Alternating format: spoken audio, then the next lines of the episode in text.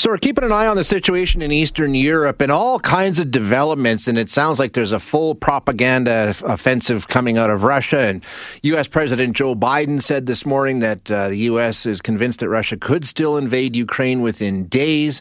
Russia has kicked out the number two diplomat at the U.S. Embassy in Moscow. Back and forth it goes. There were reports that troops were being pulled back from the border with Ukraine. And then there were reports last night that no, in fact, there were more troops brought in along the border with Ukraine. So uh, tension remains extremely high in that region. And as you know, it's gone along. Um, I'm going to say almost a month now as we've seen the buildup. And uh, last week was sort of a tipping point where we saw most of the Western countries, UK, US, Canada, saying to their personnel and their citizens in Ukraine, okay, it's time for you to go. Well, you still can. Get out of here. One of the people who did, in fact, leave is Nick Hynek, who's an Albertan who is in Ukraine uh, teaching. Nick joins us now. Hi, Nick. Thanks for your time. Appreciate you joining us. Hey, no worries. Thanks for having me. Yeah, so just give us some idea. Where were you and what were you doing there? So I was in Kiev teaching at a Canadian international school um, for since August. Okay. Um, so I was currently living there um, up until about yeah February first is when was the day that I decided to uh, fly back home. So not even two weeks ago, or just over two weeks ago. Um, yeah. What was it like? I mean, when you got there, obviously this sort of seemed to come up over like I say the last month or two kind of things where it got really serious. So what was it like as this sort of built over the weeks and months until we got to the point where you decided to leave?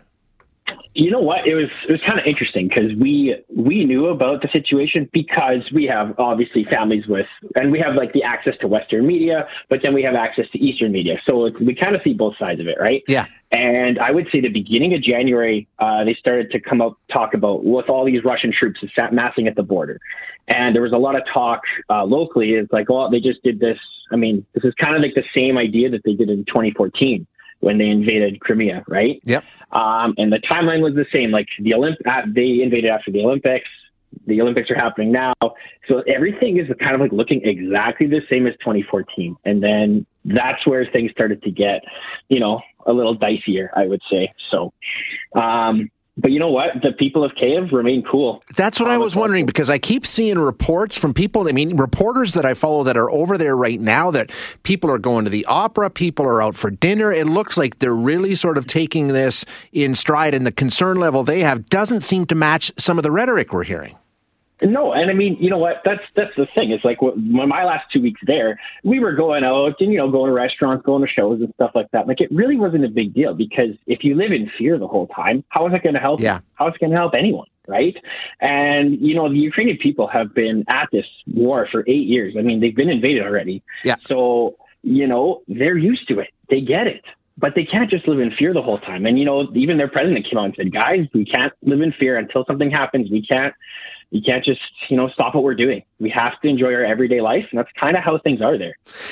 Your experience as a Canadian, were you involved? Like, was the embassy in contact with you? Were you hearing from consular staff? Like, how did you sort of keep an, uh, uh, abreast of what Canadian officials were saying and what they were recommending? How does that work?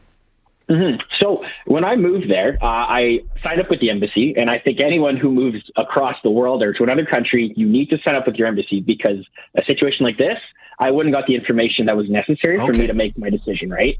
Um, I would say the first email they sent out was January, uh, like early November, that said, "Hey, there's a massing of troops at the border," and then halfway mid January they said, "Okay, listen up. Here's the situation. There's Russian aggression happening. You need to consider whether your presence is essential." This was January 24th. Okay. And I kind of looked at that and said, okay, well, am I essential? I mean, like, yeah, I'm a teacher. I mean, like, I'm essential to my school, my staff, my kids. Like, of course, but like, you know, like, what is considered essential? Yeah. So I email back the embassy and say, hey guys, like, what's uh, can you be a little more clear on this? Because you know, we as Canadians, we want to know we're safe, right? Yeah. So, uh, and then a week later, they give another email that says, no, you need to leave while commercial means are available. So February 1st, they sent that email and I was already on my way home by then. I made my decision. So, yeah. Why? Why did you decide, okay, I mean, like you say, people were taking it in stride. You were going out, you were having dinners, things like that. What was the thing that made you say, you know what, I, am going to get out of here? You know what? It was a lot of it was like the family and friends back home. You know what? They were really concerned yeah. for me. Um, and you know what? She, at the end of the day, you got to take it seriously. Like anything could happen. Yep right? Me moving there, I didn't have a vehicle. I didn't have, you know, really any means to get out. If something was to happen, I would have been a sitting duck. You know, I don't have family close by or anywhere, so I literally would have been stuck there. So I think that was one of the biggest reasons because I didn't have a plan B, C, or D. Right. My only option was to go home in case something was to happen. Right. So what's the plan now? I mean, you, have you just severed all ties, or are you still in touch with people? Or are you still doing the work? Can you do the work virtually? What's the what's going on now? Well, the beauty of uh, our pandemic here has really opened up the digital teaching universe. and uh, let me tell you, Shay, teaching at 2 a.m. every day is not ideal. Um, but I, because Ukraine nine hours ahead, right? Yeah. So I'm teaching at 2 a.m. till 8 a.m. So I just finished my lessons for the day. Oh, boy. Uh, so this is usually my sleep time, but uh, I'm happy to be here talking to you. But you know what? It's, it's doable. It's manageable. Uh, it's kind of like working the night shift. So, Yeah for all my Alberta nurses out there, I feel you guys. I understand now. you guys, you guys are the real heroes of this pandemic. So, and for now, you just do it this way, and, and like everybody else, wait and see what happens here. I guess, hey. Pretty, pretty much. I mean, you know, lots of the students I see in Ukraine are slowly starting to like, you know, uh, leave the school, leave the country. So, so it's kind of a mixed bag of emotions Yeah. right now. No one knows what's happening, and you know, we're gonna play it by ear and you know, hope for the best. And you know, I hope nothing happens. Of course. Yeah, absolutely. Yeah, and like you say, nobody knows. Nobody seems to know. It's really confusing. So, Nick, thank you so much. Great insight. I really appreciate it. Thanks for talking to us. Oh, no worries, Shay. My pleasure. Thank you so much.